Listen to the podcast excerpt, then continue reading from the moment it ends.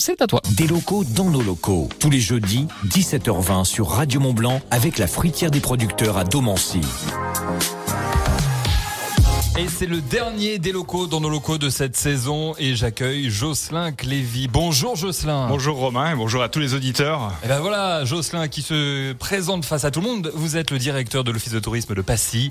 Et si vous êtes avec nous ce soir, c'est pour nous parler de Passy qui est entré dans l'association Ville des Alpes. Alors pour les gens qui ne savent pas ce qu'est cette association, Jocelyn, dites-nous tout et quel est son rôle? Alors c'est une association qui découle de la Convention alpine de 1991 et donc le but est de renforcer l'identité alpine il y a également euh, des actions en termes de développement durable et puis euh, de la coopération entre différentes régions de, des Alpes qui vont de la France jusqu'en Slovénie en passant par l'Italie, l'Allemagne euh, et plein d'autres pays qui composent cet arc alpin. Donc c'est une grosse association. Et d'ailleurs, dans celle-ci, Ville des Alpes, on notera la présence d'Annecy, Chamonix ou encore Chambéry. Et bah, je propose que c'est, enfin, je suppose que c'est une véritable fierté d'être entré dans cette association, Jocelyn. Ah oui, on a un petit peu le, petit pousset, puisqu'en termes de taille, on est en l'une des plus petites villes des Alpes, avec 12 000 habitants, même si on a une, grande commune en termes de, de, de taille de territoire. Euh, et on est euh, bien sûr aux côtés de, de, grandes villes françaises, mais aussi de, villes comme Lecce du côté de l'Italie. Euh, on a des, villes euh, aussi slovènes, et dont le président, qui est le président d'association, qui est maire d'une ville slovène et qui est devenu ministre du Tourisme il y a quelques semaines et qui était à Passy pour le lancement de Ville des Alpes 2022. Waouh, d'accord. Je suppose que c'est un sacré travail pour rentrer dans cette association. Ah oui, donc ça a commencé en 2019 euh, pour être Ville des Alpes 2022 par l'ancienne municipalité et ça a été repris par la nouvelle avec deux nouveaux objectifs pour être en accord bien sûr avec euh, le programme euh, de la nouvelle municipalité. Et donc plusieurs plusieurs étapes ont été choisies et un cahier des charges a été rempli pour devenir en 2022 la, la ville des Alpes. Et vous avez sabré la bouteille? Ah oui, on a sabré ça et c'était c'était une très belle journée de partage avec toutes les, les autres villes des Alpes. Alors Jocelyn Clévy, je rappelle, vous êtes le directeur de l'office de tourisme de Passy. On va parler maintenant des actions développées dans le cadre de Ville des Alpes. Mhm. On va creuser un petit peu, c'est très intéressant. On va parler tout d'abord eh bien des actions avec la cuisine locale. Voilà, donc euh, la, la, ville de Passy euh, s'est dotée d'une cuisine municipale. Donc euh, jusque-là, c'était une entreprise qui gérait la, cuisine. Maintenant, on a directement notre cuisine municipale et qui travaille en, en groupement de commandes avec Megève et Chamonix. Et on a donc du consommé local pour tous les élèves tous les enfants de, de Passy.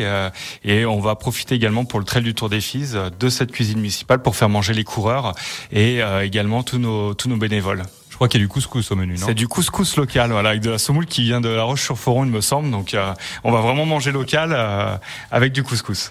Excellent. On parle également, toujours dans ce cadre de Ville des Alpes, de rénovation énergétique des bâtiments. Et je crois que la municipalité a ouvert le pas. Oui, voilà, il y a plusieurs projets qui sont qui sont déjà dans les starting blocks et donc euh, ils vont améliorer tous les bâtiments municipaux qui sont nombreux à Passy, sur tous les différents étages de Passy.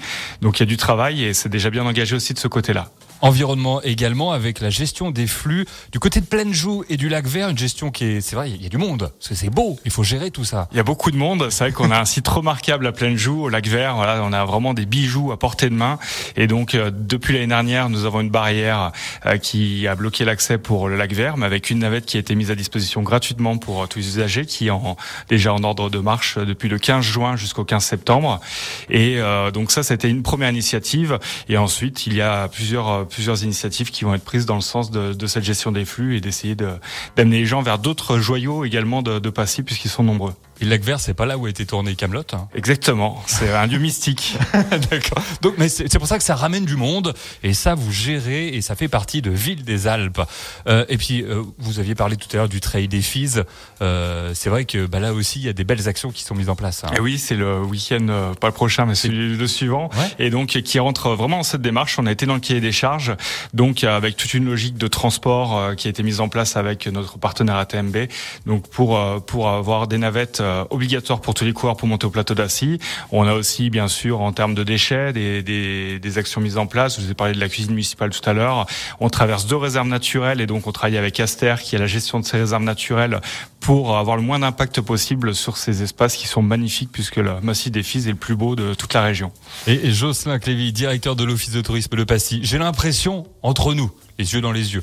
J'ai l'impression que oui, vous faites partie de l'association Ville des Alpes, mais oui, vous aviez largement l'impulsion avant.